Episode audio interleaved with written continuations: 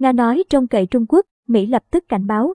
Nga hôm ngày 13 tháng 3 cho biết họ đang trông cậy vào Trung Quốc để tránh đòn trừng phạt của phương Tây liên quan cuộc khủng hoảng Ukraine. Bộ trưởng Tài chính Nga Anton Siluanov cho biết, chúng tôi có khoảng 640 tỷ USD dự trữ vàng và ngoại hối. Hiện tại, chúng tôi không thể sử dụng khoảng 300 tỷ USD trong số đó.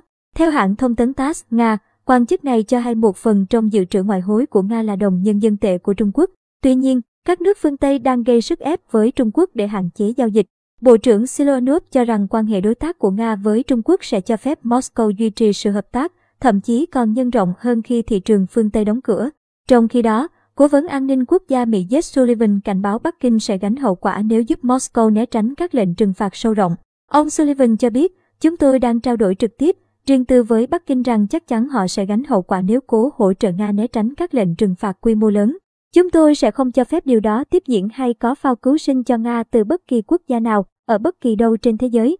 Cố vấn an ninh quốc gia Mỹ cùng ngày nói với đài CNN Washington rằng Trung Quốc biết trước về dự định mở chiến dịch quân sự ở Ukraine của Nga.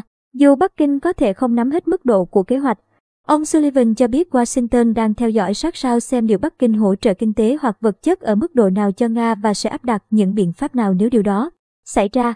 Phát biểu của ông Sullivan được đưa ra sau khi Washington Post và Financial Times dẫn lời các quan chức Mỹ cho rằng Nga đã yêu cầu Trung Quốc cung cấp thiết bị quân sự kể từ khi bắt đầu cuộc xung đột với Ukraine hôm ngày 24 tháng 2.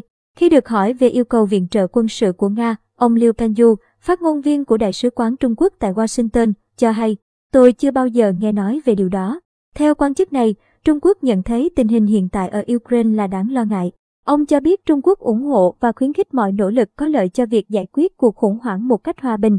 Ông Lưu cũng cho rằng cần phải nỗ lực tối đa để hỗ trợ Nga và Ukraine tiến hành các cuộc đàm phán bất chấp khó khăn để dẫn đến một kết quả hòa bình.